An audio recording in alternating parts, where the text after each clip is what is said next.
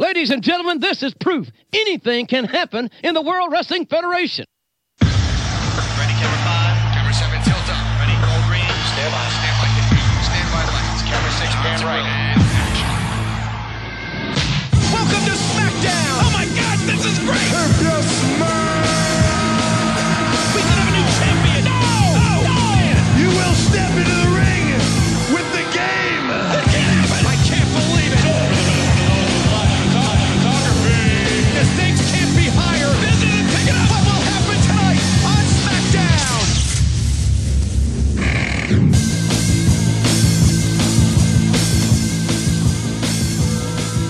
Привет. 16 мая 2019 года, 17.22 на часах моего ноутбука. И это пятый эпизод подкаста «Блог Болтуна». Поехали!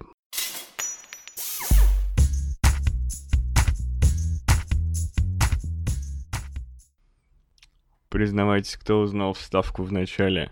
Это игра с PlayStation 1 SmackDown 2 рестлинг.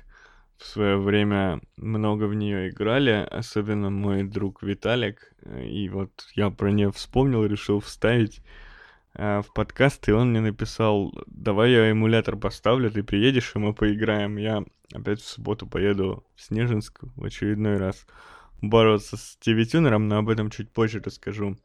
Кто там хотел про мои проблемы? Вот, очень большая проблема этот TV-тюнер. Так вот, Виталик говорит, давай я эмулятор PlayStation 1 поставлю, и мы сыграем в SmackDown, на что я отказался, потому что Виталик э, играл в эту игру какие-то там бешеные десятки часов, а поэтому это будет просто издевательство, как я ему сказал, говорю, если ты хочешь самоутвердиться, то я, конечно, тебе помогу, а так у меня играть в SmackDown нет никакого желания. Сошлись, что поставим новый рестлинг на PlayStation 4, у Виталика взломанная плойка, я уже говорил. И вот в него сыграем в субботу. А, по поводу тюнера. Я ездил в Снежинск, да, и, ну, ничего не сделал. В итоге я просто все настройки, все частоты у деда перещелкал, подождал, пока найдутся каналы на всех возможных частотах, во всех доступных странах, со всеми полосами пропускания, всеми настройками, и ничего не удалось мне сделать. Через общего знакомого нашел человека в э, сотрудника провайдера нашего, кто телевидение предоставляет в Снежинске.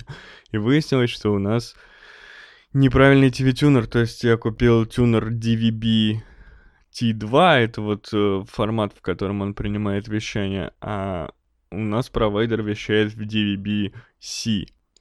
А, То есть э, антенный вход одинаковый, э, и туда, и туда антенна выглядит вот сам разъем одинаково, но тюнер не тот, соответственно, не найдет, э, ну, в другом формате вещает наша сеть, и тюнер ничего не найдет. Э, Респект магазину DNS поменяли без проблем, но, правда, менять нужно было на более дорогой тюнер, и доплатил я 500 рублей, и поменяли. Ничего, нормально. Э, Боялся, что будут э, там лезть в залупу, говорить, что две недели уже прошло, там две недели истекали что-то на следующий день или через два дня, когда я пришел. Но нет, поменяли, доплатил. Единственное, что не было в наличии, там в DNS вообще только два TV-тюнера, потому что они нахер никому не нужны. И вот я первый раз не угадал, а второго не было в наличии, но его привезли. Папа уже забрал. И поедем в Снежинск еще раз в субботу, будем настраивать тюнер, и на этот раз уже, наверное, успешно поедем в э, Снежинск с Димой, которого никто из вас не поздравил с днем рождения. Могли бы написать, но Дима еще не слышал этот выпуск. Э, в смысле, прошлый. И этот тоже, потому что путешествие во времени. Вот, э, типа, слышал Дима или нет, а я все равно говорю, что он не слышал. Подкаст Шрёдингера. Слушай, не слушай, а на записи все равно будет сказано о том, что Дима не слышал. Но тем не менее, слышал Дима или не слышал, а в Снежинск мы таки поедем, и надеюсь, что я смогу наконец-то настроить тюнер, и все будет хорошо, и дедушка будет счастлив. И в том, что я не настроил тюнер, виноваты вы, потому что я просил вас не только поздравить Диму, но и пожелать мне удачи в прошлом выпуске. Никто мне удачи не пожелал, денег мне никто не прислал, разве только 150 рублей, но об этом чуть позднее. Э, подкаст интересно выкладывать. э, Каждый мой пост в э, канале имеет интересный эффект. От меня отписываются люди. От максимального числа отписалось, ну, от пикового числа у меня меньше уже на 9 человек. Выкладываешь подкаст, и вместо того, чтобы видеть, как люди подписываются от того, какой он прекрасный и замечательный, люди отписываются. На самом деле, Просто делюсь своими наблюдением, считаю это абсолютно нормальным, потому что человек увидел рекламу, э, и поступают люди по-разному. Кто-то вообще подписывается на все подряд из разряда «Окей, новый канал, я на него подпишусь, а потом разберусь, что это и надо ли мне, и отписаться-то всегда можно». Либо человек правда подумал, что у меня интересный подкаст, подписался на меня, а потом оказалось, что он не такой интересный, и человек решил меня не слушать. Ну что ж, зато нас мало, но мы в тельняшках. Людей все равно дофига. Ребята, э, ухо не, не забываем нажимать, потому что я по-прежнему не понимаю, сколько вас. То есть в канале, э, допустим, за минусом моих друзей 120 человек. Вы все слушали, слушаете мой выпуск? Тогда почему у меня не на ухе у прошлого выпуска там 17 подтвержденных прослушиваний. Вы слушаете? Если слушаете, пройдите в канал, и там кнопочка, и нажмите ухо или дизлайк, если вам не нравится. Но если вам не нравится, зачем вы себя мучаете? Сходите, позанимайтесь чем-нибудь интересным.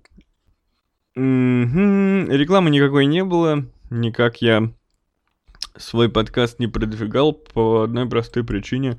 У меня нету лишних свободных денег. А мы переходим к темам, которые я наметил на сегодня. И первая тема это майские праздники. Дело в том, что записав прошлый выпуск и уже выложив, я понял, что я ни словом не обмолвился про майские праздники, особенно про 9 мая. А Вы знаете, ну, у нас в России принято э, делать формальные поздравления. Типа, вот есть сайт какой-нибудь у компании, и в нем есть раздел новости. И нахуй никому эти новости не нужны, никто там ничего не пишет, но стабильно там три раза в год, четыре там на 23 февраля, на 8 марта, на 9 мая на Новый год всех, типа, мы поздравляем вас, любимые наши э, слушай, э, наши посетители нашего сайта, поздравляем вас с праздником. Мне кажется, вот именно такой подход э, каким-то лицемерием. Поэтому, ну я не поэтому вас не поздравил, а не поздравил, потому что просто забыл, потому что майские праздники это какая-то формальность, на мой взгляд. То есть 1 мая это там что, День труда, это вообще непонятная херня, там какая-то советская, которая преобразовалась, потом просто, видимо, не хотят отменять, чтобы праздник не... чтобы выходной не потерять. А 9 мая, у меня с 9 мая разные, э, очень необычные отношения в течение жизни. То есть э, в детстве, конечно, я был там мамкиным атеистом, ну, таким условным, в кавычках, который отрицает, не- мамкиным нигилистом, как Базаров э, в замечательном произведении «Отцы и дети». Я отрицал все, и в том числе праздник Победы, мне было похеру, там что, когда-то давно это было, какая-то херня.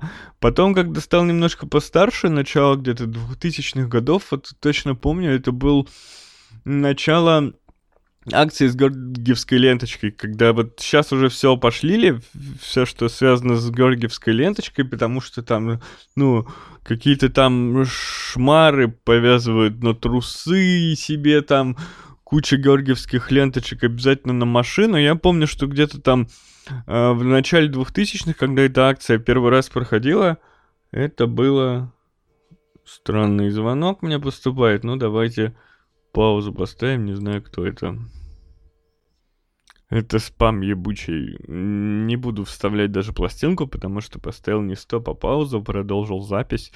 Э, ебать, больше всего меня бесит, когда звонят не спам живой человек, там, я однажды запалил свой номер в, ну, сомнительной базе, я там вкладывал деньги в одну сомнительную контору, она слилась, и мой телефон ушел там в спамерские круги, мне периодически там раз в неделю звонит какой-нибудь хуй, который говорит, это Форекс, э, драйвер, инвест, клаб, металл, строй. Давайте вы вложите в нас деньги, вы же интересуетесь дополнительным заработком. Прикол в том, что обычно это очень звонки очень хуевого качества, то есть человек звонит и представляется менеджером большой финансовой структуры, но при этом он там слышно, что он сидит в толпе таких же звонивших, у него хуевая связь, но с этими людьми можно хоть поболтать. Иногда мне, иногда я говорю, что мне ничего не интересно, не тратьте время, просто трубку бросаю. Иногда могу с ними что-нибудь потроллить их. Э, они говорят там, о, супер заработок. Я говорю, а что же, типа, почему же вы занимаетесь такой хуевой работой, если там есть супер заработок, а вы занимаетесь спамом людям? Э, вкладывайте тоже деньги, а не сидите на телефоне. Хуевая же работа. Иногда можно просто поговорить. А вот сейчас такие звонки я не люблю больше всего, потому что мне звонил робот. Типа ты берешь, а там говорит, вас приветствует банк, там бла-бла-бла. Это полная хуйня, и сбили меня с мысли, с мысли ненавижу их. Кстати, это банк Убрирн, который я тоже могу побомбить, потому что у меня зарплатная карта в банке реконструкции и развития, и этот банк полная петушня, потому что он говно и жадное говно. А у них смена пин-кода, смена пин-кода в банкомате стоит 100 рублей. Я, конечно же, заплатил, чтобы сделать такой пин-код, как мне удобно. И проклял их навсегда, и ненавижу, и желаю им всем зла. Потому что они жадные уёбки. Э, не об этом. Говорил про майские праздники. Так вот, когда а- акция с георгиевской ленточкой только начиналась, мне было я как-то был в том возрасте, сколько мне было там, 13-14, я как-то немножко проникся этой идеей, плюс по истории проходили, я немножко увлекался историей, я как бы осознал подвиг э, нашего народа, но там действительно, типа, мы победили в войне, в которой не должны были победить. То есть объективно, статистически Э, у Германии все было круче, сильнее, пизже, военная машина там сминала целые страны, эм, все сдавались, а вот мы не сдались и молодцы. Э, я как-то этим проникся, э, прям чувствовал какую-то гордость 9 мая, там все такое, а со временем это обратно все угасло. Ну, как-то вот, видимо, этот патриотизм, его нельзя вечно испытывать, потому что э, конечное чувство, то есть я его поиспытывал, походил довольный и теперь не чувствую ничего, ну и э, оправдывая себя, скажу, что все-таки, по моему мнению, вот если убрать ура, патриотизм, деды воевали и мы победили, нужно признать, что все-таки это было давно. Ну, то есть, уже пиздец, там 60 лет прошло, но сколько можно... 60 лет со времени победы прошло, сколько можно помнить-то об этом? Типа, или сколько уже, не 60, уже 70 лет? Ну, короче, да, 70. 60 лет я почему-то помню, когда было 60-летие, выходили какие-то Звездные войны, и там плакат этот Звездные войны, там 60 60 или 65 лет победы, поэтому у меня в голове до сих пор эта цифра держится, на самом деле гораздо больше. И получается, что, наверное, это как-то, ну, зачем уже все, можно, можно, наверное, уже не отмечать. Мы, кстати, с бабушкой обсуждали Э, такой вопрос, я говорю, а интересно, а когда отменят-то? Ну, когда-то же должны отменить День Победы, мы же не можем тысячу лет э, отмечать, ветеранов когда-то не станет, э, и вообще, типа, ну, когда-то должны, и мы пришли к выводу, что, ну, наверное, столетие отметят войны, победу над войной. И тогда уж точно отменят, или, возможно, отменят, когда э, ветеранов уже не станет. Вот тогда можно будет отменять. Ну и справедливости ради можно сказать, вот есть такая поговорка, что война коснулась каждой семьи, и моей семьи она тоже коснулась, но вот с моей точки зрения, уже спустя прожитые годы, она коснулась очень вскользь. То есть мой дедушка, тот самый, который хочет э, смотреть телевизор на компьютере, он родился в 41 году. То есть э, войну он не застал. В плане, он, конечно, застал, и можно, есть какие-то рассказы, что там было нечего есть, и отец там с фронта прислал какие-то овощи с каким-то солдатом, и все грустно, мол, еды не было, там дедушка с сестрами кое-как выжил, но это все истории, даже дедушка по факту не может прочувствовать этот голод, потому что, вы знаете, любая хуйня, происходящая в детстве, воспринимается как приключение. То есть вы можете там попасть, не знаю, в шторм, в ураган, там у вас уносят палатку, а вам угарно, потому что вы ребенок, вам кажется, что, то есть, с вами там какая-нибудь мама сидит, эту палатку держит и понимает, что если палатку удует, да вы в жопе, блядь, вам негде спать и ничего не будет. Э, непонятно, как вывозить, а вам прикольно, потому что вы всего этого не осознаете. В детстве все, любые лишения, любые трудности, они воспринимаются как, ну, типа, мы вот такие, да, то есть э, ребенок не грустит и не мучается от того, что он там э, что нет денег, например, что они бедные. Ну, он вот так вот привык, у него такие реалии, он так живет.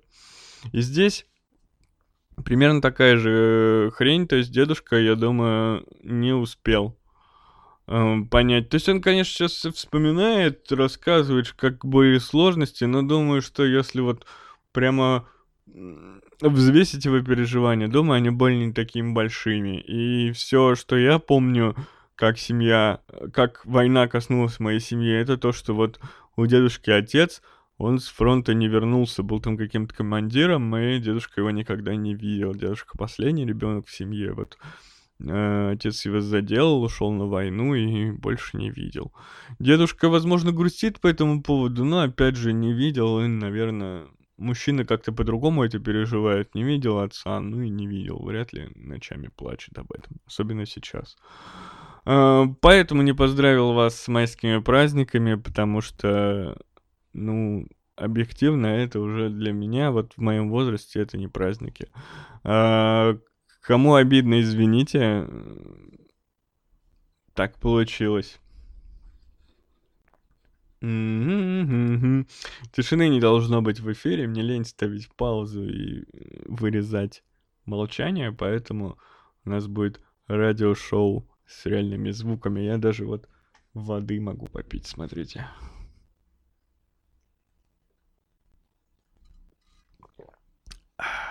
Замечательная вода. Теплая только слишком. Э, дальше я хотел рассказать вам про подкаст консультаций. В день, в день когда... Э, в день, когда я выпустил прошлый выпуск, мне, не сговариваясь, написало два разных человека. Один мой знакомый, а другой мой незнакомый, а слушатель. Он написал мне в коммент-бот и попросил не отвечать ему в подкасте, а ответить так. Я ему ответил. Он спрашивал меня про, собственно, про сам подкаст, как записывать. Просил советов по записи подкаста. И другой человек, э, мой знакомый, мне скинули, он, у него веб-студия, и он выложил свой подкаст, первый выпуск своего подкаста, мол, вот пробую новые форматы, но он всяко раскручивает, раскручивает бренд, там, свою страницу ВКонтакте, и вот подкаст ВКонтакте тоже выложил. А, что интересного могу сказать? А, скажу сразу, проведу небольшую подкаст-консультацию, хоть я и небольшой подкаст-специалист, это всего второй мой проект, и я знаю, что можно лучше пизжи, и всегда можно лучше, собственно. Но могу дать э, один как минимум, один главный совет, который сказал и тому чуваку, что мне в личку написал, и своему знакомому, в подкасте главное качество звука. Вот как вы не крутите, вы можете говорить о чем угодно, как угодно, э, разговорное шоу, специализированный подкаст. Тот чел, который мне написал, он, кстати, хочет по Формуле 1 вести подкаст. Кому интересно, пишите мне, и он обещал скинуть, когда у него будет подкаст о Формуле 1. Я обязательно прорекламирую его, если вам это интересно. Главное, э, звук. Вот я сейчас вам кое-что покажу. Мне придется поставить паузу для этого, давайте. Вот смотрите. Э, вообще я могу писать свой подкаст вот так.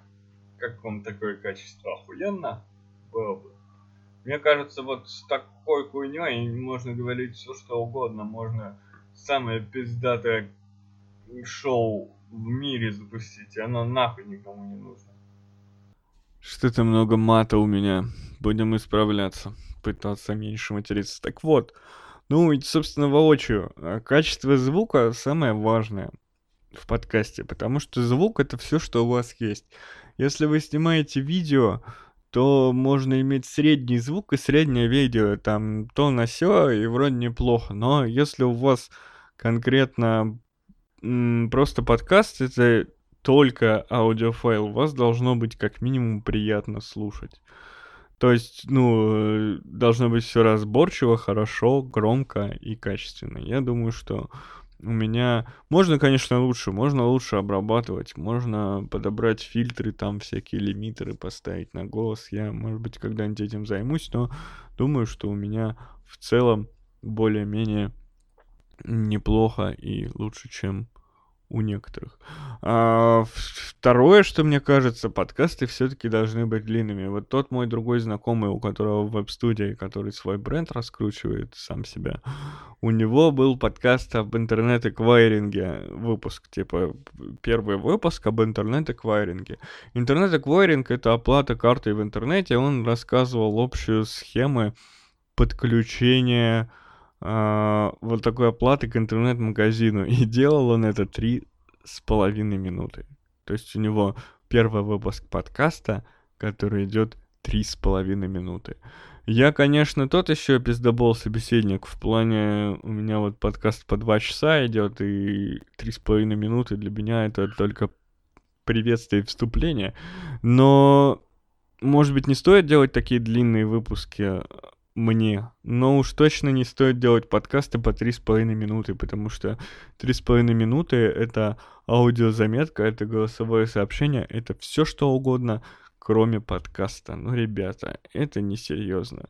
Uh, в моем понимании, может быть, я не прав, подкаст должен восприниматься как радиопередача. Ну, то есть, вот представьте, э, если вы будете заниматься подкастингом, представьте, что вы уже раскрутились, и вас пригласили на радио вести. Сказали, вы клевый, приходите вести к нам на радио свою передачу о Формуле 1 или о чем там, э, час блога Болтуна в моем случае. Вот, мне кажется, что на радио, ну, как минимум, э, все эти диджеи и разговорные шоу должны идти там, ну, час минимум, ну, или хотя бы полчаса, 40 минут. Я вообще не понимаю, о чем эти подкасты э, там на 10 минут, на 3 минуты. Это несерьезно.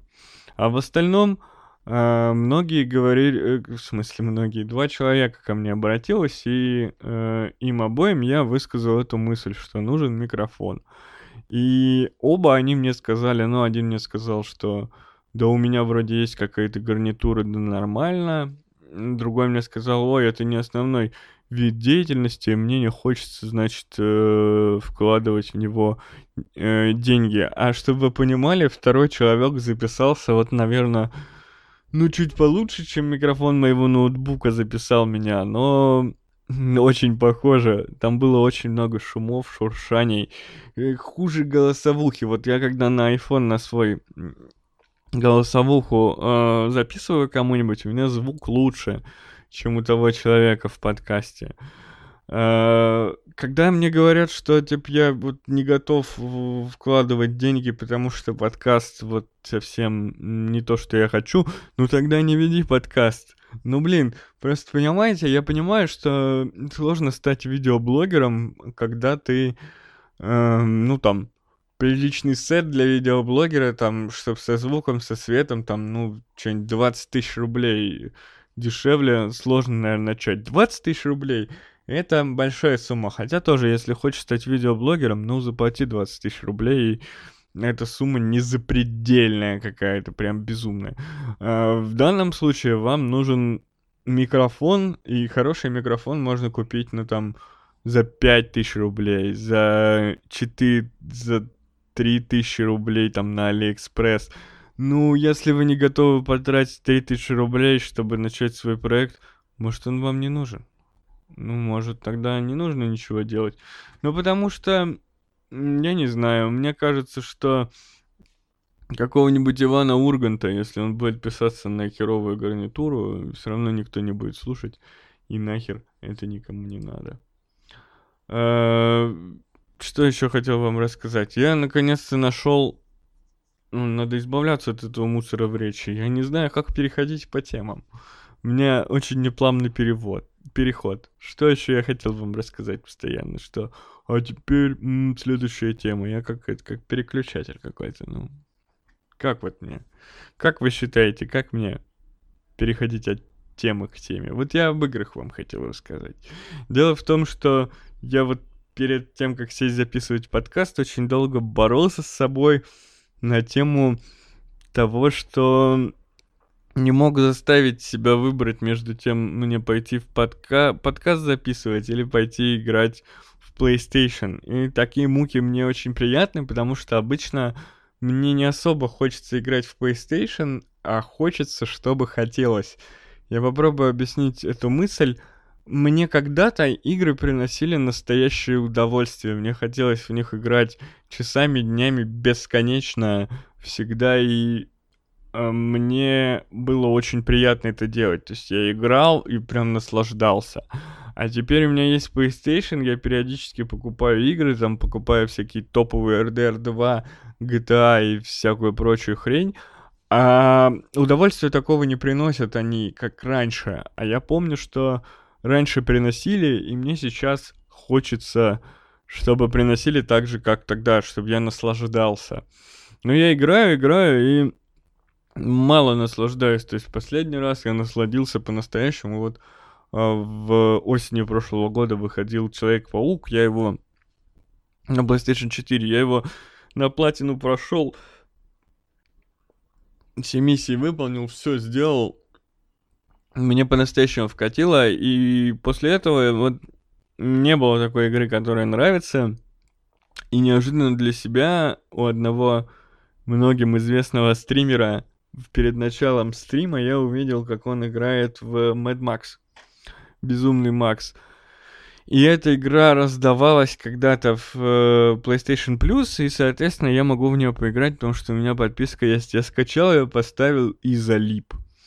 Я, видимо, все-таки люблю игры с открытым миром, когда вот много всяких миссий, когда нужно там убить 10 главарей, разграбить 20 лагерей. Мне нравится это все постепенно выполнять, прокачиваться. Мне безумный Макс прям безумное удовольствие приносит, простите за тавтологию. Мне очень нравится, я прям с удовольствием играю, и вот перед подкастом даже думаю, блин, да к черту подкаст, пойду играть, но решил записать, потому что, ну, на этой неделе надо записать, а в выходные я уеду, и, в общем, решил с вами пообщаться. Вот, цените, я выбрал вас вместо настоящего удовольствия. Я вообще гедонизма придерживаюсь, э, получение удовольствия основная моя цель в жизни.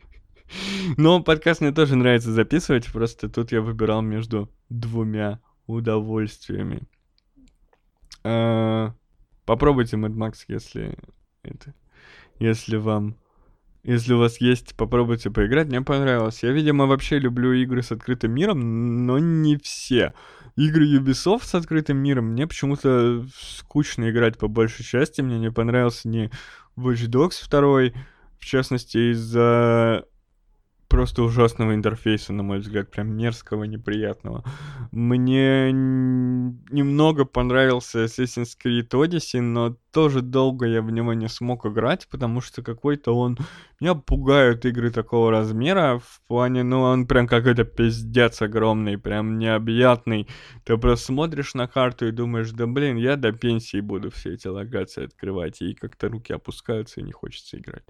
А вот, например, был этот Shadow of Mordor, по-моему, Middle Earth Shadow of Mordor, где ты бегаешь за чувака и гасишь орков, там, типа, вот это боевка, как в Бэтмене, ты просто там жмешь контратаку, удар, всякие приемы э, мутишь, открываешь. Мне очень понравилось, я ее прошел там на 95%, потом, правда, забросил, и в такие игры тяжело возвращаться, потому что уже не помнишь, как играть, не помнишь, что за приемы, и как будто бы не твоя игра.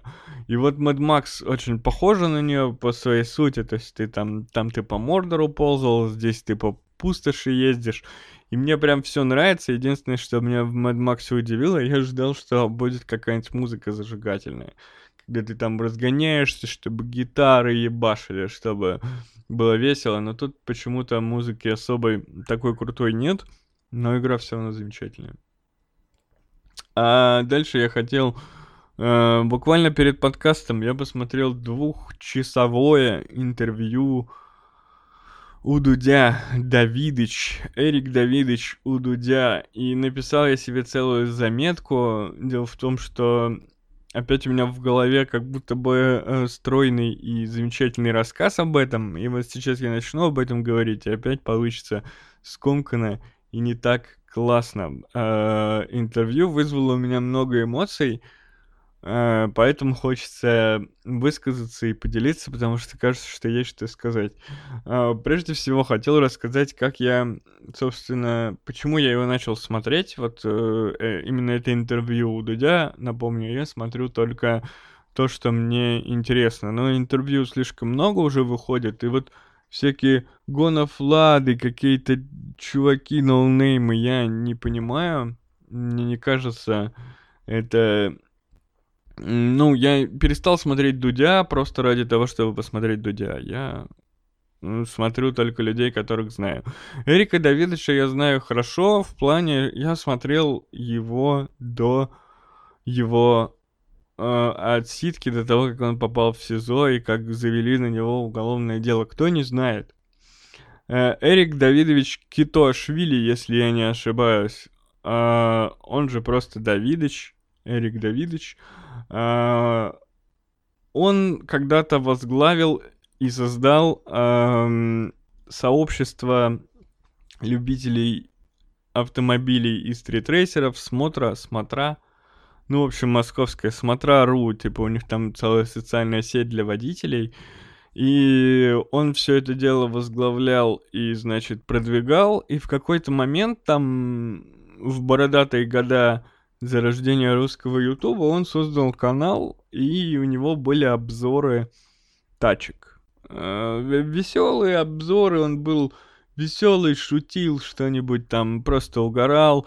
Обзоры такие не не особо технический, он скорее, ну, просто во своей харизмой в роликах вывозил, было прикольно. Кто хочет э, посмотреть, вспомнить что-нибудь интересное, найдите обзор Давидыч на Тесла, по-моему, еще на первую Теслу, вот это один из самых любимых моих обзоров, она, он очень смешной, как у них, ну, на мой взгляд, э, как у них там заканчивался этот э, заканчивался заряд, и они там пешком шли за этой Теслой, и там машина говорит мне, выключите кондиционер, бараны. Это было очень смешно. Так вот, я его смотрел, смотрел, все было здорово, у него были интересные проекты, как он там получал э, права на вертолет, они там летали на Эльбрус, еще куда-то, а потом он увлекся очень интересной темой. Э, интересной для него и, в принципе, зрелищные на момент выхода. Они, значит, э, Давидыч на охоте назывались эти ролики. Они ездили по в Москве там или по Питеру, я точно не знаю, и нарушали правила специально, их останавливали, и они предлагали деньги водителям, э, гаишникам.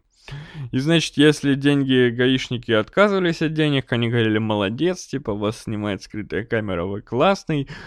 А некоторые соглашались, и тогда там они их сдавали и с позору предавали. Причем было несколько выпусков Давидыч на охоте, и это был очень популярный контент.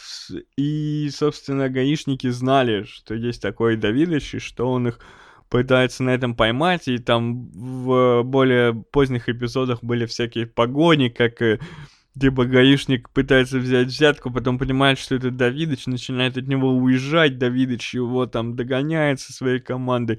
Все очень весело и прикольно, но в какой-то момент Давидыч ударился вот в этот в борьбу с гаишниками и коррупцией, и просто получилось так, что э, он начал прям на сильных мира сего, но там на главного гаишника Москвы там или чуть ли не страны какие-то, значит, с ним какие-то дел- дела иметь в плане говорить, что он тоже на этом всем завязан.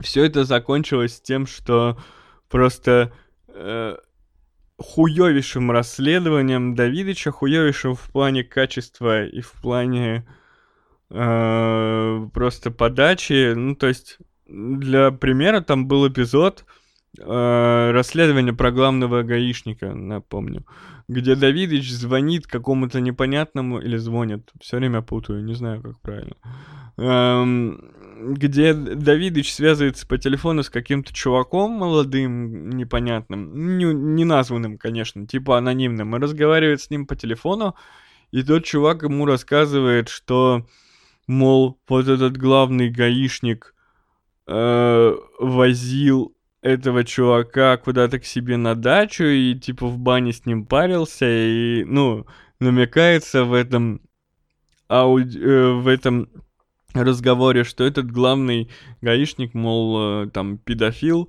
э, гомосексуал и все такое. И это такая хуйня. Я еще тогда, вот знаете, не сейчас, спустя время, спустя увидев там, какие Навальный может делать расследования крутые, охуенные, а просто вот чисто... Э, даже тогда мне пришла в голову мысль, что это полная хуйня, в плане, что, ну, это же брос какой-то, это прям, ну, это, это какая-то дичь, нельзя, то есть даже если это правда. То есть, если у Давидыча есть какие-то неопровержимые доказательства, этого нельзя было говорить в видео, как минимум, потому что, ну, это прямое оскорбление. То есть, уже расследование, бла-бла-бла, что-то, это все нормально, но когда ты обвиняешь человека там в педофилии фактически на видео, и это бездоказательно, э, понятно, что это вызовет э, ответную реакцию, и реакция это вызвала в итоге туда-сюда. Давидыча закрыли, э, вешали ему там какие-то мошенничества, что-то там просидел он в СИЗО три года, длилось это все, и в итоге его освободили там под каким-то тоже, мол, его неправильно задержали, поэтому, мол, не имеют права держать дальше, поэтому освободили. Все это шито белыми нитками, к... неизвестно, как на самом деле. У меня есть предположение, что, возможно, Давидыч смог откупиться, нашел какие-то ходы, и поэтому его выпустили, как все разрулилось. Возможно, он кому-то там за моральный ущерб заплатил, это не суть. И вот эм, спустя, значит, он вышел из э, СИЗО, и все ждали триумфальное возвращение. Э, ну, его там, его в какой-то момент называли там королем Ютуба, хотя не знаю, это вот Дудь говорил, что Давидыч король Ютуба. Я, хер знает, для меня король русского ютуба в те года и даже раньше это Илья Мэдисон. Ну, то есть, блин, это угар, конечно, но типа все знают, что Мэдисона называют королем и называют до сих пор. А Давидыч, ну, окей, он начал автоблогинг в Рунете, и поэтому тоже имеет такое звание. И вот он пришел к Дудю. И что я могу сказать? Он абсолютно... Я не знаю, испортился он или нет, э, потому что прошлых-то интервью с ним нет, и как он себя вел до до своей вот этой отсидки и всей этой истории. Возможно, он был такой же, просто в его роликах, когда он шутит, это смотрится органично. А когда э, когда он приходит к Дудю и начинает себя так вести, это странно. Он абсолютно мерзкий и ЧСВшный э, человек, который вообще, вот знаете, у меня сложилось ощущение, что э, интервью Дудя и Давидыча это как разговор э, с батей. Знаете, когда у вас батя вот с выпившим, не пьяным батей в дрободан, а выпившим батей. Знаете, когда вас батя чему-то научил когда-то в детстве, и э, потом вы уже выросли, уже реализовались в этой профессии, не знаю, пошли дальше батя, образование получили в этом направлении, вы лучше разбираетесь. И приходят, э, и однажды батя выпил, выпил так слегонца и начинает вам затирать про то, с таким посылом, что он, мол, вас всему научил, он лучше вас знает, и вы сидите и вы слушаете так с рукой у лица и такой, блядь, что ты несешь? Я давно профессионал в этом деле. Что ты вообще можешь мне рассказать? А он вот так вам затирает, сынок, послушай, сейчас я тебе все, сейчас папа тебе все расскажет. И вот именно такое впечатление у меня сложилось от интервью Дудя и Эрика. И самый главный вопрос задал Дудь ближе к концу интервью. Там прям напрямую прозвучал вопрос в другом контексте, но очень правильный ты кто такой вообще? Ну, то есть, вот вы представляете, вот я не знаю, э, ощущение, что Эрик прям попутал берега совсем. Ну, то есть, не то, что попутал берега, а что он не совсем представляет э, реалии современного Ютуба и кто он, хотя он рассказывает, что ему там чуть ли не в э, не в тюрьму приносили какие-то там сведения, статистику Ютуба, что он типа изучал, как нужно вести себя на Ютубе, ну пиздец. Э, мне кажется, он прям вот не отражает вообще реальность современную. Ну просто э, уровень его ЧСВ запредельный. Я не понимаю, почему он так э, себя ведет и за счет чего. То есть вот это начало интервью, где он 10 раз говорит, надо делать продукт, контент. Типа все, там много кто делает говно, вот мы там, ты вот, он Дудю говорит, ты делаешь контент, типа, и вот, и я делаю контент. У меня к Эрику прям хотелось задать вопрос, а какой контент ты делаешь? Ну, типа, какой контент ты делал раньше? Может быть, ты... Поймите меня правильно, вот, например, академик на Ютубе делает контент пиздатый, серьезный, у него проекты, он делает, он задумал что-то, и он это делает. Какой контент делал Эрик Давидович? Напомню вам, что в большинстве своим, своих обзоров он просто ездил на тачках, угорал и много раз рассказывал, в каких, э, в каких тачках удобно сексом заниматься на заднем сидении, а в каких нет. Это что ли контент? Или что, Эрик гордится тем, что у него есть э, монтажер хороший, который научился вот все эти проходочки с машиной под, под пиздатый биточек делать. Этим, как бы, это гордость э, Эрика, в этом его контент заключается, я не понимаю. И вот он такой, мне вот изначально не понравился менторский тон Эрика в этом интервью. Вот он пришел такой, сел кругленький, а, и говорит, я, значит, как же, что же там было? Типа он Дудю говорил, э, ну, ты в интернете, говорит, не еще, вот я, типа, ты еще не совсем понимаешь, что в Ютубе, что там в интернете, я, типа, сейчас вот все тебя поясню и расскажу.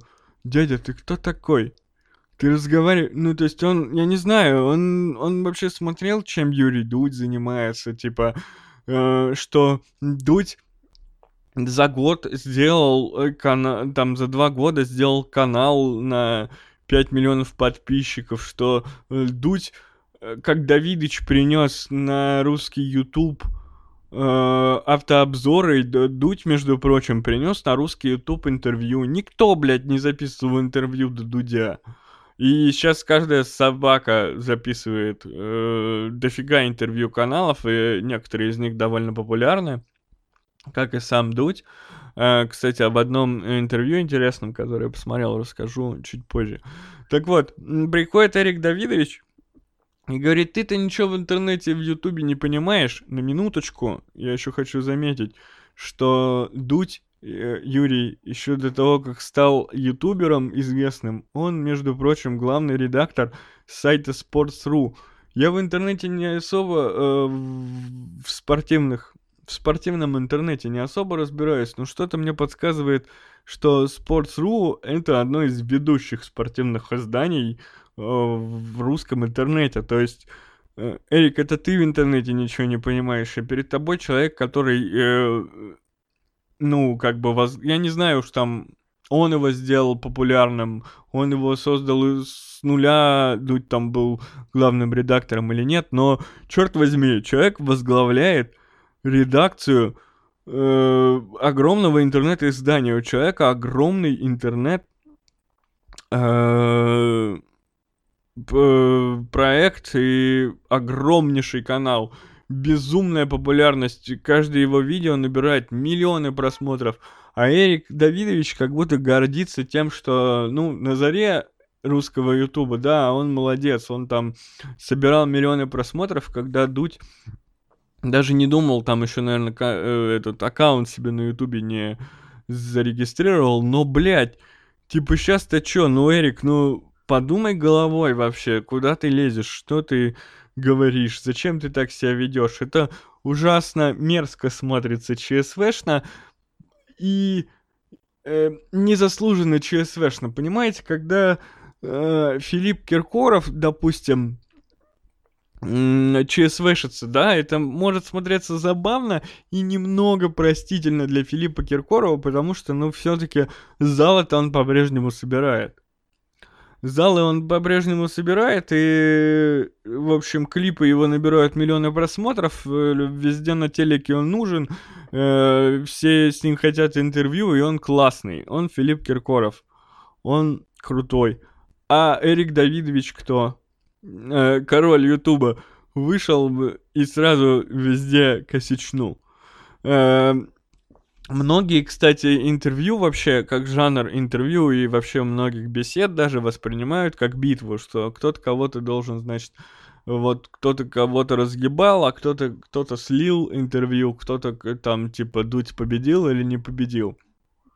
Я к большинству интервью так не, не подхожу и не везде это нужно, потому что вот посмотрите, например, на другие работы Дудя, например, с Владимиром Познером у них была просто беседа. Дудь не задавал никаких провокационных вопросов, хотя мог бы там про э, патриотизм Познера, про его тройное гражданство там и так далее. Ну, наверное, он его уважает, поэтому и ну, как э, профессионал, как коллегу по цеху, как журналиста интервьюера знаменитого, и не стал. А с Киселев, да, был Дудя в гостях. С Киселевым он попытался его, значит, подъебать, но проиграл. То есть, если это и была битва, то Дудь ее проиграл. В плане, ну, там, вот с Киселевым э, Дудь спрашивал, типа, ну, там что-то, я не помню, давно смотрел, было что-то про деньги. Мол, а вот вы там, э, вы говорите вот одно, а там давайте про ваши деньги говорим. И э, Киселев ему отвечает, а вы говорите, что у вас типа э, хер маленький, вы готовы показать в эфире? И Дудь такой, ну, ну, ну, ну, как бы, а что тут ответишь? а?» И Киселев говорит, ну, вот вы не готовы, типа, член показать, а я не готов о деньгах говорить. Мне кажется, это словесная победа, то есть Дудь не смог вывести эм, Киселева там как-то раскрыть, поставить его в тупик, а сам в тупик встал. Э, Гнойный затроллил Дудя просто тем, что вел себя неадекватно, постмодерно, интервью не получилось. И Дудь фактически, ну там, им не ушло... Я не считаю, что им пришлось вступить в конфронтацию с Гнойным, потому что Гнойный просто не играл по правилам интервью Дудя, а Дудь не был к такому готов, и интервью просто не получилось. Про Гнойного э, то, тоже в конце расскажу. Э, А с Эриком Давидовичем я вот с удовольствием посмотрел, потому что мне кажется, Дудь его разъебал. Там было столько просто моментов, когда ну просто Эрика, Эрика поставили в тупик. Просто там до хера раз там типа... А вот ты, вы, вот ты, Эрик, говоришь, что ты такой классный, э, типа, все понимаешь в Ютубе. Зачем же ты сделал э, интеграцию с Тиньковым? Дело в том, что я вот не знаю, мне пояснять вообще какие-то вещи, или вы все смотрите Дудя, все в курсе, про что я говорю, или, или надо все-таки кто-то не в этом инфополе и нужно пояснять. Ну, ладно, будем пояснять пока что. Смотрите, э, Давидыч вышел и одну из своих там крутых тачек начал разыгрывать с помощью банка Тиньков. Там нужно было карту э, оформить и, в общем, тратить баллы с кредитки. Чем больше баллов, тем больше у тебя шансов победить и все такое. Э, и э, это зашквар для человека, как, который понимает в Ютубе. Я ничего плохого, э, если вы не знали, то Тиньков банк э, очень не любят в Ютубе, потому что Тиньков там высказывался про блогеров, что они там мать э, свою продадут там за любые деньги и так далее, и так далее. Я не то что поддерживаю или не поддерживаю Тинькова, но я пользуюсь Тинькофф банком, поэтому в рекламе... Я разделяю, в общем, Олега Тинькова э, специфического человека со специфическими взглядами и банк э, как сервис, который, ну, банк прикольный, мне все нравится, у меня дебетовая карта, совсем маленькая кредитная карта в Тинькове, все управляется, никаких отделений, все хорошо, Э, поддержка банка неоднократно мне помогала, э, и никаких вопросов не было. В общем, э, но в Ютубе нужно понимать, что если ты работаешь с Тинькофф банком, то ты, соответственно, говна всякого от своих зрителей огребешь. Выходит Эрик Давидович и работает с Тинькофф банком. Ну, вот, типа, специалист по Ютубу, который изучал Ютуб даже в тюрьме, не понял, что это вызовет хейт. Или ему наста... А когда на него накинулись, он сказал, типа, все, кто не согласен, идите нахуй. Я не против, знаете, может сидеть какой-нибудь условный Константин Кадавр, его слушает тысячу человек, и он э, там на своих стримах э, позволяет себе сказать, что он там э, всех там чью-то мать на хую вертел и так далее. Это его право в плане, ну, он не обидит массы людей. Он обидел одного человека, про мать которого сказал, кто не понимает такой юмор, не приемлет, но он забанил э, этого человека, и все, и забыли, осталось у него 999 зрителей, да. А когда вы, э, условно говоря, вещаете на миллионную аудиторию, с вами эта аудитория э, большой процент этой аудитории с вами не согласен, и вы говорите, что если вы не согласны со мной, то идите нахуй, мне кажется, ну, не стоит так говорить. Не стоит. Э, и вот, что еще Дудь как э, разъебал Эрика? Там все, там, там одни противоречия, типа... э, Эрик вообще знатный пиздобол, там типа было... э, ты говоришь, ты чит- прочитал там, ты типа был в э, тюрьме там тысячу дней и прочитал типа 1200 книг, это же по книге в день, типа почти, по пол книги в день. Эрик такой, ну да, да, пол книги, по книге в день читал ежедневно. И отвечал на 150, ну там, на какие тысячи писем ответил, мол, выходит, что он там 150 писем в день отвечал. Эрик такой, да, отвечал. Потом, правда, выяснилось, что он не отвечал, а руку там свою обводил, по большей части. Может, действительно ответил.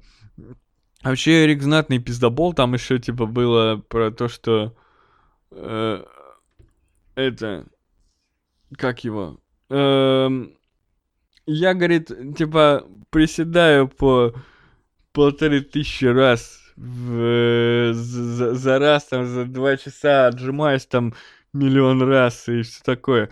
Вот мне кажется, это полный пиздеж. Кто вообще пробовал приседать за полторы тысячи раз? Вот никакой живот. Он говорит, а, Дудь ему говорит, ну ты же не худеешь. И Эрик говорит, ну, так вот я просто покушать люблю. Невозможно жрать столько, чтобы не, чтобы если ты полторы тысячи раз хотя бы можешь присесть, ты будешь худым. Я вот немножко полненький такой, у меня есть животик, и э, я не присяду даже примерно полторы тысячи раз, блин. А если бы я мог присесть полторы тысячи раз и не умереть, и не блевануть, э, то я бы не был толстым, стопудово. И поэтому я, э, ну, полагаю, что Давидыч пиздит. А еще было очень много какой-то хуйни, знаете, он постоянно говорил какую-то херню. Ну, в плане, то есть, э, Дудь спрашивал про одно, а Эрик отвечал вовсе про другое, говорил о другом. И вообще все было иначе. В его словах он лил просто тонну воды, там один из популярных комментов, типа, кто хочет посмотреть, готовьте водолазный костюм, очень много воды. Реально там какие-то пространные ответы, и еще в конце Эрик пытался учить э, Юрия, как нужно брать интервью, что нельзя, э, значит, э, затыкать людей. Да можно затыкать людей, ты хуйню нес большую часть выпуска. Хуйню не в плане того, что ты говорил какую-то дичь, хотя и это тоже, а в плане, что, ну ты говорил не о том, о чем тебя спрашивают. Если тебе задают вопрос, там, как тебе там министр Улюкаев в тюрьме, там, как ты оцениваешь там его нахождение, а ты начинаешь рассуждать про то, как ты там сидел и что ты там делал, и в конце одним предложением отвечаешь про Улюкаева, ну ты идеальный подкастер, но как интервьюируемый, интервью... Как человек, у которого берут интервью, ты говно, ну типа тебя неинтересно слушать, и все. Эм, Ну, еще вот это, э, я не знаю, может быть, опять же, я не видел разговор Эрика и обычного человека до этого, но в выпусках-то своих Эрик обычно один, но меня удивила какая-то вот эта приблотненная э, херня, вот это вот «послушай», «да слушай». Вот какие-то такие словечки, как будто... Как будто еще немного, и вот до драки дойдет. Вот такое. Я общался с такими вот приблотненными людьми, и вот они так общаются, так неприятно, когда он пытается вот, в- не знаю, поймать Дудя на какие-то, на каких-то словах, что-то ему там, послушай, да слушай, вот это все настолько, не знаю, у меня прям вот, я уже долго говорю, да, про это интервью, потому что у меня пиздец пригорело. Мне очень э, не понравился Эрик, прям вот э, я... Но понравилось интервью в плане того, что Дудь прям вот показал, каким он может быть, он прям... Я считаю, что это а, однозначная победа Дудя, а Эрик разъебан, человек ни о чем. Не стоит его слушать и не стоит он не стоит внимания. Я его смотреть, наверное, не буду, потому что, ну, все приколюшечки он уже пошутил. Скорее всего, он будет пытаться прогонять какие-то серьезные телеги. И вот после того, что он э, говорил на интервью у Дудя, ну, не скажет этот человек ничего интересного, ничего того, что я мог бы э, оставить у себя в голове, что э, стоит моего времени. Э, в конце, посмотрев выпуск, я написал э, Юрию, Дудю в смысле, комментарий под видео. Не думаю, что его кто-то увидит, э, не думаю, что это на что-то повлияет, но я решил попытаться, вдруг кто-то из команды Дудя заметит. Я написал ему просьбу адаптировать его видео под прослушивание. Дело в том, что вот контент Дудя идеальный показатель того, что русский подкастинг мог бы жить, но непонятно почему он в таком убитом и зачаточном состоянии и абсолютно не популярен. Никто массово подкасты не слушает, никто ими не делится. Хотя они где-то есть, но вот, возможно, они либо хреново записаны, либо они вот трехминутные, поэтому никто не может увлечься нормально. Но подкасты в целом не популярны, а вообще ну, например, интервью Дудя — это идеальный подкаст по своей сути. В плане ты, ну вот ты две минуты посмотрел, как выглядит Дудь, как выглядит Эрик Давидович, и можешь сворачивать и спокойно слушать. Э, не нужно смотреть. Не на что смотреть. Там в кадре просто сидят два человека. Их супер реакции, да не особо они реагируют эмоционально. Ну просто сидят, разговаривают. Плюс ты можешь по голосу понять э, интонацию и реакцию человека. Но у Дудя есть проблема. Uh, у него периодически какие-то вставки вот, например, с, в интервью в последнем с Эриком у него были э, вставки в начале вот про срок Эрика, какие-то еще, и бог с ними, что там фразы выскакивают э, крылатые, мол, вырванные из контекста. Их можно пропустить. Но вот не видя этих справок, например, в, Колы, э, в фильме про Колыму их было очень много, я теряю часть контента, а я хочу адаптированный под прослушивание выпуск. Я не хочу смотреть, ну, два часа смотреть, как люди сидят напротив друг друга. Ну вы что, издеваетесь, что ли? Это ж хуйня какая-то. Э, и на самом деле, вот здесь хочется плавно получилось почти плавно, да, если бы я не, не заострил на этом внимание.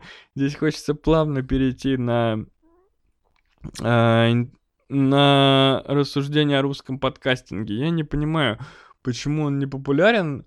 Э, например, огромное количество видео на ютубе прекрасно воспринимается в виде подкаста. Вы просто сворачиваете и смотрите, слушаете. Ну, непонятно. Вот вы обез... расскажите мне, вы слушаете видео на ютубе? Я часто слушаю. То есть какое-нибудь шоу даже, если, ну, не, не супер важно на него смотреть, если там контент, который тебе ведущий что-то рассказывает, да даже обзор на фильм. Вот я бывает, я могу посмотреть обзор на фильм, если я его видел, этот фильм, и просто хочу узнать мнение, или мне прикольно там послушать какого-то прикольного киноблогера, я могу включить и свернуть. Он будет мне рассказывать о фильме, он все равно проговаривает, про какие моменты он говорит. Да, они фоном могут идти, но смотреть-то нечего, и так понятно. Ну, то есть, я могу вам Э, сделать аудиообзор фильма Терминатор 2. Ну, то есть я буду рассказывать, вы не сможете смотреть, э, я буду говорить, а потом Арнольд пошел э, спасать Сару Коннор из больницы, и там-то бла-бла-бла, и шутить какие-то шутки э, на эту тему. Э, для этого не нужен видеоряд. И для очень большого количества YouTube роликов тоже не нужен видеоряд. Попробуйте послушать ролики. Это возможно. Это реально. Единственное, я прям пиздец, я ненавижу и выключаю интервью, где не задают вопросы, а вопросы пишутся на экране. Я манал читать. И это обычно статические интервью одной камерой перед... То есть нет даже ведущего. Сидит, значит, человек, э, интервьюируемый, э, пере, на экране появляются вопросы, и он на них отвечает. Это полная хрень, то есть я должен там час смотреть на видео, где просто сидит чел. Ну, круто. Нет. Эм, и я поэтому вот и не понимаю, почему, если столько контента, из которого можно сделать подкаст, как же так получилось, что подкасты в России настолько непопулярна, и только сейчас вот начинаются какие-то телодвижения, там подкасты Медузы и что-то такое. Как вы думаете? Напишите в комментариях, почему почему подкасты так э, в таком упадническом состоянии в России, и слушаете ли вы подкасты э, сами, кроме моего. Если вы напишете коммент, то очевидно, вы слушаете как минимум мой подкаст. Э, давайте посмотрим, я открою свою программу для записи звука. Час уже говорю, наверное. Давайте перейдем к комментариям. Опять остались темы. Ну, как всегда, на следующий выпуск, в котором я надеюсь рассказать вам, как круто показывает TV-тюнер.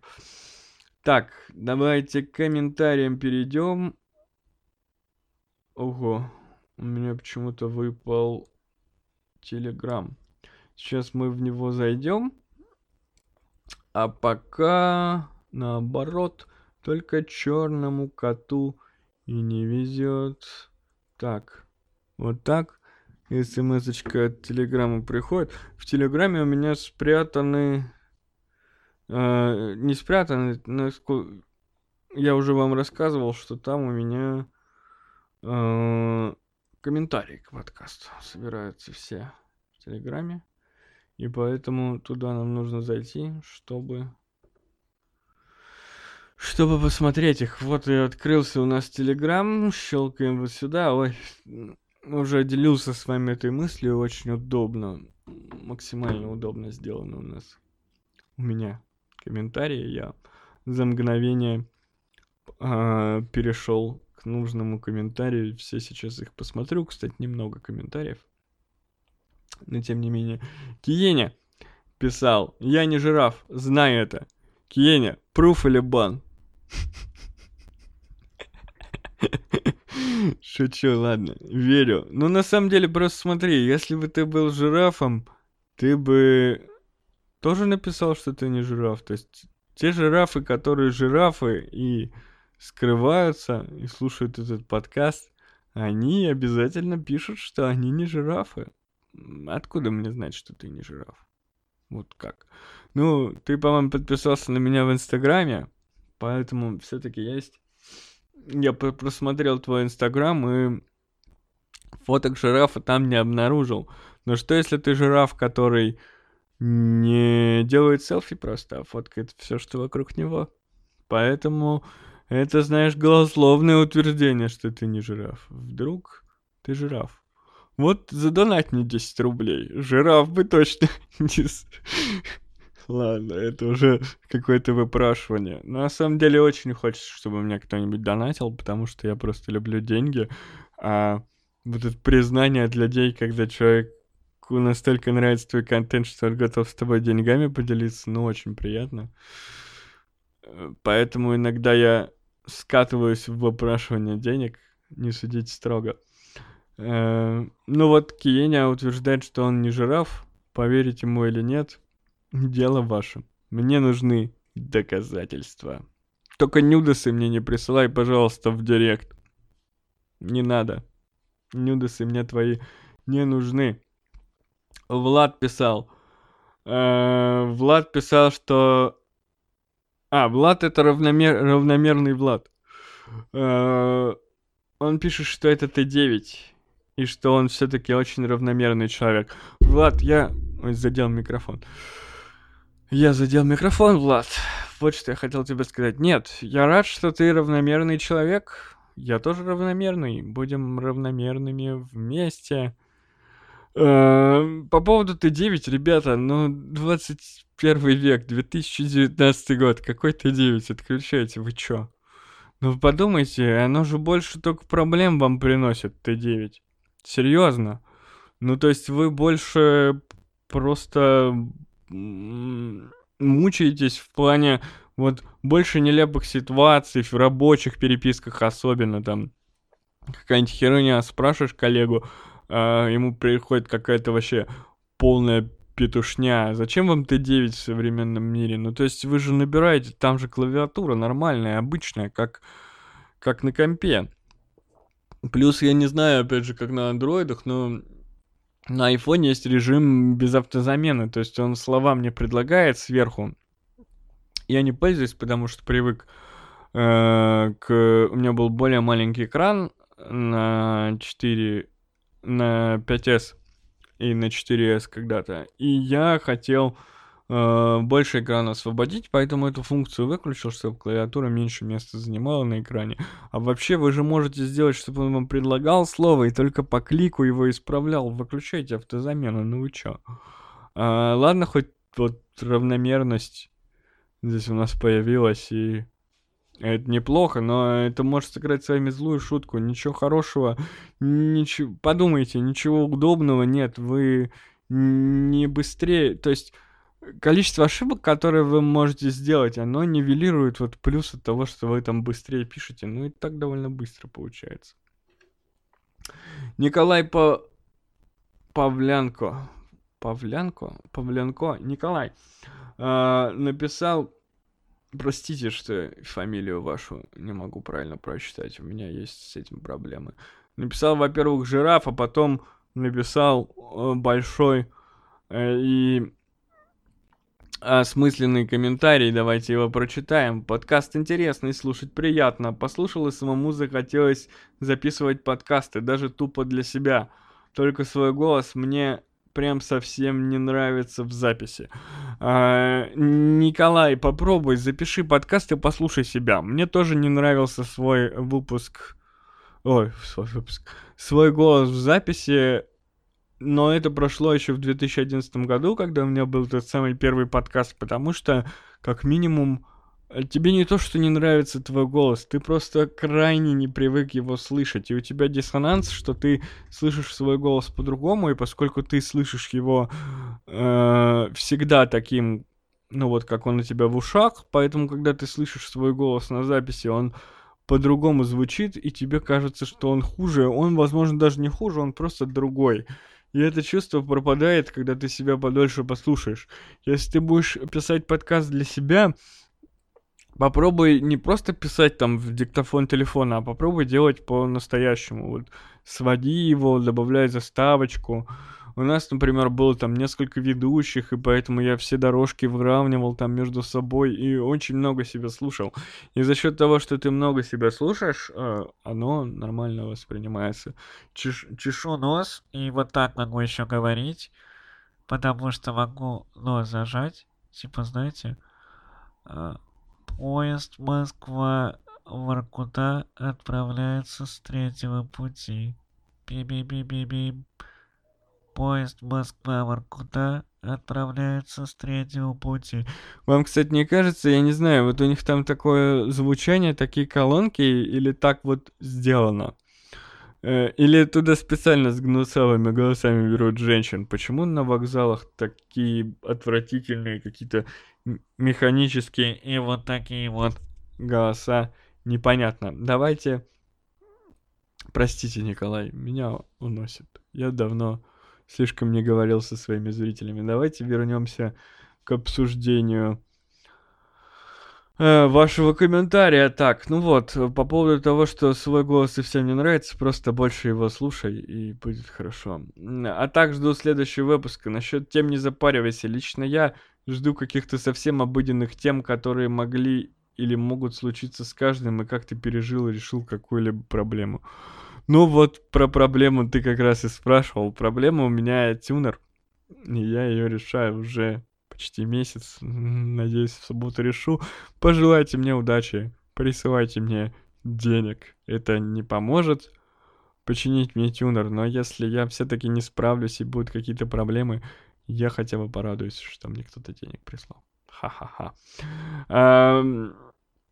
Ну, смотри, по поводу того, что не парься насчет тем, я не парюсь, но допускаю, что может быть такая ситуация, когда мне нечего будет сказать. Я вот сейчас там 40 минут про Эрика Давидовича говорил, а в определенную неделю может быть такое, что я ничего особо не посмотрю, ничего не послушаю, ничего меня не впечатлит, и сказать мне будет как будто бы нечего. Ну, то есть... Э, иногда мне просто кажется, что тем нет. Типа, я вот сяду перед микрофоном и что я скажу?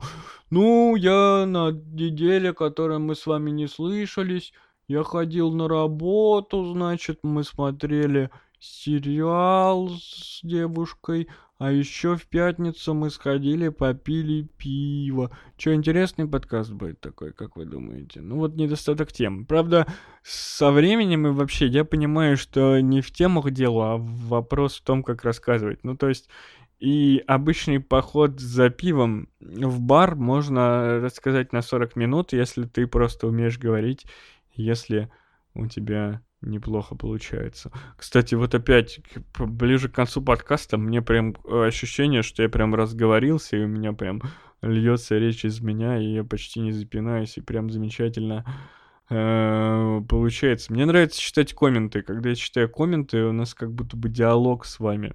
Задавайте, обязательно пишите комментарии, задавайте вопросы. Мне очень приятно, что я вас вдохновляю. Мне очень приятно, что вы пишете какой замечательный подкаст, но э, хотелось бы, чтобы вы подкидывали мне э, контент. Ну, то есть, когда вот мне, если нечего будет сказать, я буду с вами коммуницировать. Это хорошо.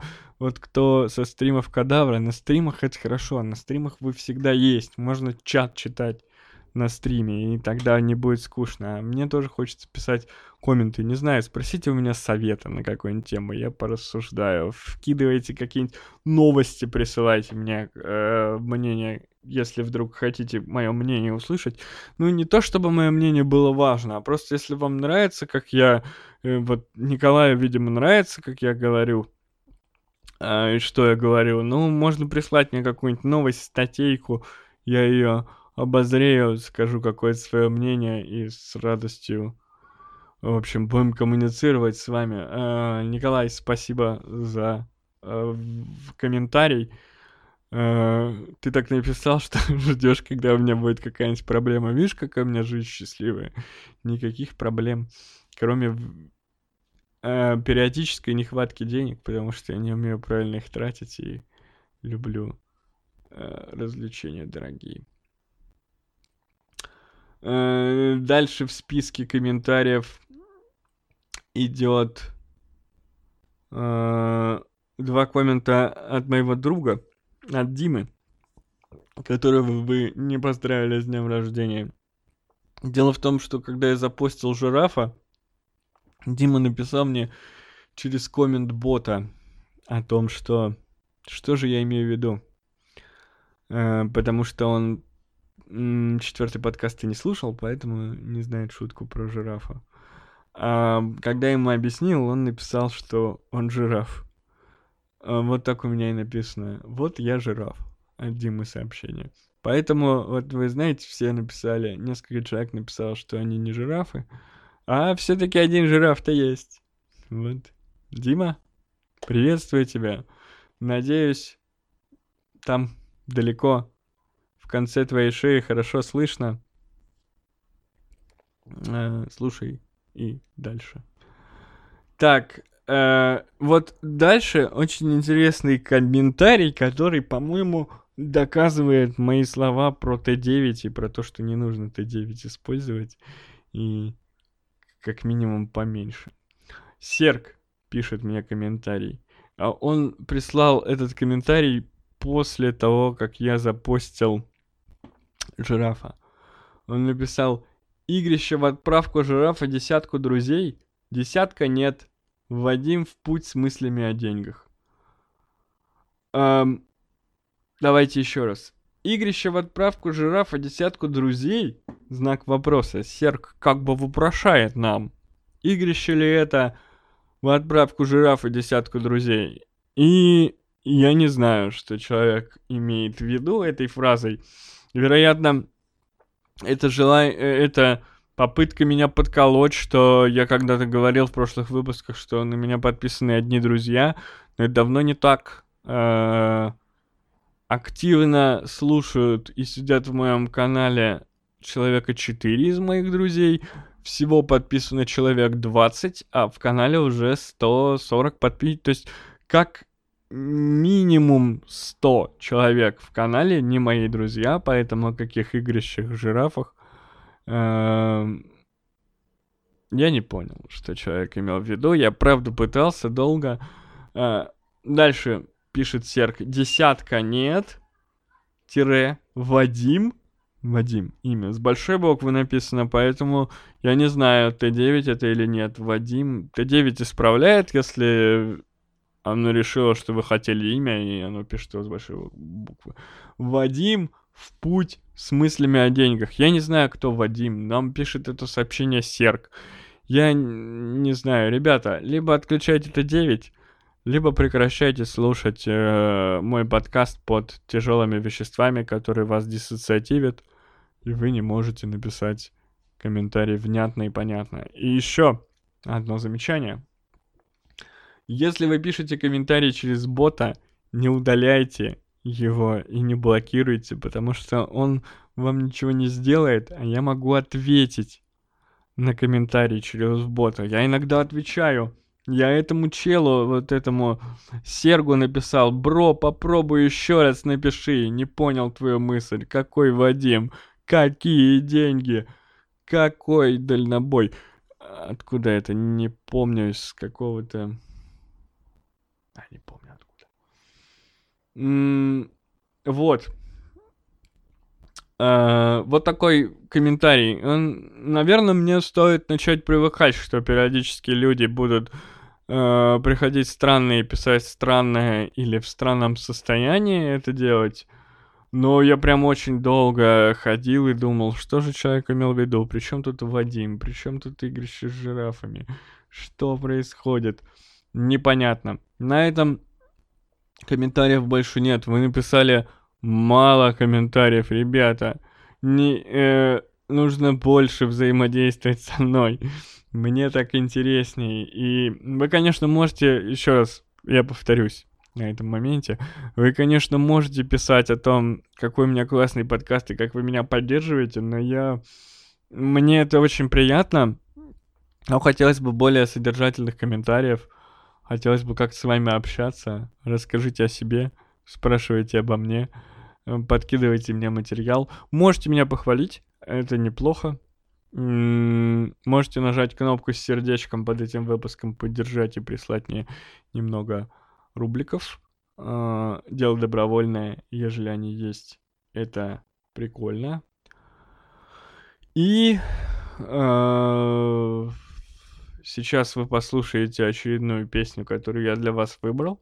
Э, на этот раз это группа Elysium или блондинка Ксю э, разнятся показания на этот счет. Вероятно, они когда-то спели эту песню вместе, и потом где-то вместе подписано, где-то отдельно, где-то как-то. Э, эта песня, по-моему, называется «Дождь». Я не уверен, что название верное. Уточню и посмотрите, если вам интересно, в описании выпуска. А я прощаюсь с вами на сегодня. Услышимся с вами когда-нибудь на следующей неделе. Будьте равномерными. Продолжайте скрывать, что вы жираф. Ну или признайтесь уже. Сделайте каминг и признайтесь миру, что вы жираф. Пока.